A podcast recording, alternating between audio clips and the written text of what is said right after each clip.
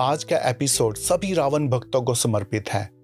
आजकल एक ट्रेंड सा चल रहा है कि रावण के गुणों का बखान किया जाता है। रावण को कई तरह से श्रेष्ठ साबित करने की कोशिश हो रही है। सोशल मीडिया, यूट्यूब पर आपको कई ऐसी बातें मिल जाएँगी जो रावण को रोमांटिसाइज करती हैं।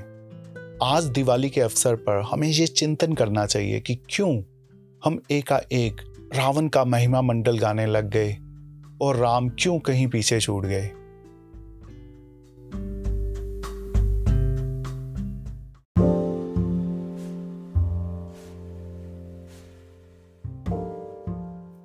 देखो, आज के समय में कौन कौन आपके नायक हैं? वह अवश्य ही कोई ऐसा व्यक्ति होगा जो कि अपने जीवन में बहुत सफल हो, जिसके पास धन, सत्ता, ऐश्वर्य हो। वह अपने जीवन में हर प्रकार के भोग विलास में लिप्त होगा। इसके लिए यह ज़रूरी नहीं कि वह व्यक्ति नैतिक भी हो, परंतु बोल्ड होना, यानी निर्लज होना, एक अवश्य गुण है। हमारा बोल्ड का मतलब नीडर होने से कम, निर्लज ज़्यादा होता है। तभी तो बॉलीवुड में बोल सीन के नाम पर हमें नगनता परोसी जाती है। जब हम रावण को देखते हैं तो पाते हैं कि रावण एक सफल राजा था। वह सोने की लंका में निवास करता था। रावण और उसकी लंका उस समय का शक्ति का केंद्र था। लंका एक सुपर पावर थी। जैसा कि आज अमेरिका है, रावण ने लगभग सभी देवताओं पर विजय प्राप्त कर ली थी। उसके इर्द गिर्द आकर्षक स्त्रियाँ रहती थी और हर एक सुंदर स्त्री को वो प्रेम का प्रस्ताव दे देता था। हर स्त्री को वो भोग की वस्तु मानता था। तो कह सकते हैं वो आज के युग का प्ले बॉय था। दूसरी ओर राम है, जो कि हाथ में आई राज सत्ता छोड़कर चौदह बरस के वनवास के लिए चले गए, किस लिए? अपने पिता का वचन पूरा करने के लिए। राज सुख को महत्व नहीं दिया। राम तो फिर राम थे। सीता भी दुर्लभ है। वनवास राम को मिला।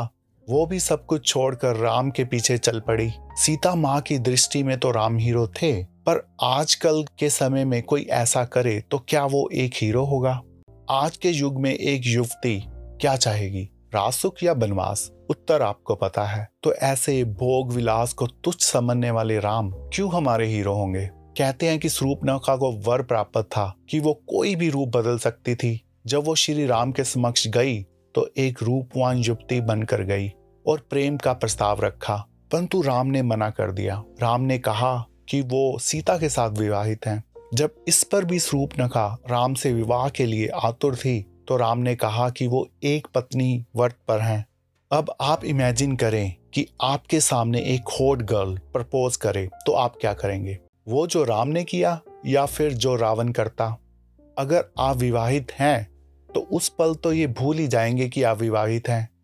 और आपका सारा ध्यान इस बात पे केंद्रित हो जाएगा कि कैसे उस लड़की को पटा लिया जाए। तो ऐसे पत्नी वर्ता राम, हमारे हीरो क्यों होंगे? जब सीता माता का हरण हो गया तो राम रोते हैं और पेड़ों, आकाश और बादलों से सीता का पता पूछते हैं। पर आजकल हम कहते हैं कि एक ड्यूड को तो सख्त लौंडा होना चाहिए। ऐसे कोमल हृदय राम, हमें क्यों पसंद आएँगे? जब लक्ष्मण मूर्छित हैं तो राम रोते हैं। राम हनुमान से कहते हैं कि कोई वैद लेकर आओ। वैद के कहे अनुसार झड़ी बूटी लाने को कहते हैं। वो जो निज स्वार्थ के लिए कोई चमत्कार नहीं करते तो ऐसे राम हमें क्यों पसंद आएँगे? जब रावण मर रहा था तो राम लक्ष्मण से कहते हैं कि उसके चरणों की तरफ़ खड़े होकर ज्ञान मांगो, क्योंकि रावण एक महाज्ञानी है। देखो, उससे भी कोई नफरत नहीं, जिसने प्राण प्रिय सीता का अपहरण कर लिया था। आज के समय का ज्ञान तो यही कहता है कि दुश्मनों का निरादर करो और ईट का जवाब पत्थर से दो। तो ऐसे राम, जो दुश्मनों से भी नफरत नहीं करते तो वो हमारे हीरो कैसे हो सकते हैं? लंका पर विजय के बाद लंका का राज्य विभीषण को सौंप दिया। अपने राज्य में लंका को नहीं मिलाया। आज के समय में कोई हाथ में आई छोटी सी वस्तु नहीं छोड़ता जनाब। यहाँ सोने की लंका छोड़ दी। तो ऐसे घाटे का सौदा करने वाले राम, हमारे हीरो कैसे हो सकते हैं? आज के समय में रावण ही हमारा नायक है। देख लो, आज के नायक रावण जैसे तो कार्य करते हैं। अब राम की मर्यादा का पालन नहीं कर सकते तो आसान है कि हम राम के चरित्र को ही चुनौती दे दें।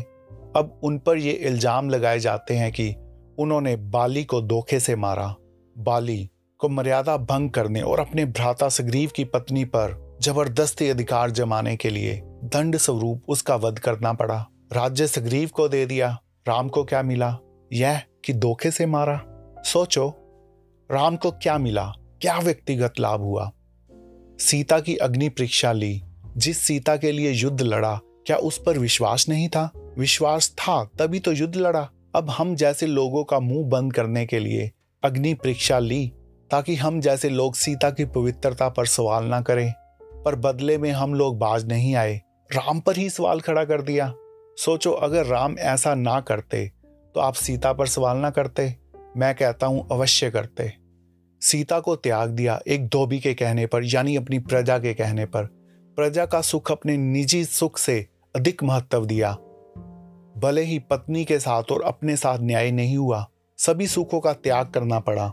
अच्छा तो होता, प्रजा को ही सजा देते, शक्ति का उपयोग करते। तो ऐसे साधारण लोगों को अपने से ऊपर रखने वाले राम, हमारे हीरो कैसे हो सकते हैं?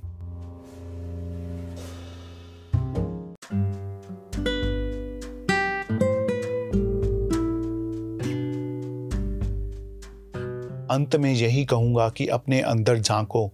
पता लग जाएगा क्यों आज रावण हमारा हीरो हो गया। और यह भी पता लग जाएगा कि क्यों आज के समय में रावण का इतना महिमा मंडल गाया जाता है। क्योंकि जो हमारा समाज है, उसमें हम रावण का ही तो अनुकरण कर रहे हैं। राम कहीं बहुत पीछे छूट गए।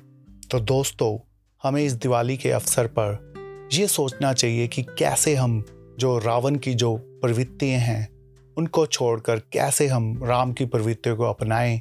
और अपना जो जीवन है उसको अध्यात्म की तरफ़ और ऊंचाइयों की तरफ़ लेके जाएँ। तो दोस्तों, आज बस इतना ही। अगली बार फिर से मुलाकात होगी। तब तक के लिए आज्ञा दीजिएगा। धन्यवाद।